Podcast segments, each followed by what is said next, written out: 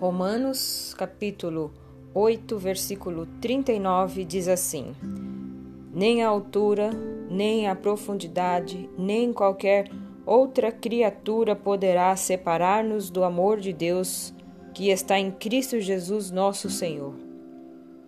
A palavra do Senhor diz que nada poderá nos separar do amor de Deus. Outra outra criatura, nem altura, nem profundidade. Nada poderá nos separar do amor de Deus.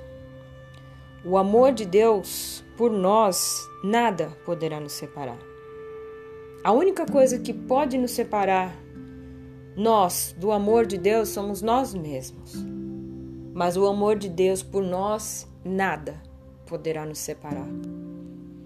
Por isso, não olhe para as dificuldades, não olhe para os problemas, nem para os impedimentos que têm se levantado. Busque o amor de Deus. Não se separe desse amor. Não abra mão deste amor. Jamais abra mão deste amor. Deus te ama do jeito que você é. Deus te ama antes da fundação do mundo. E Deus tem um grande propósito na minha e na sua vida.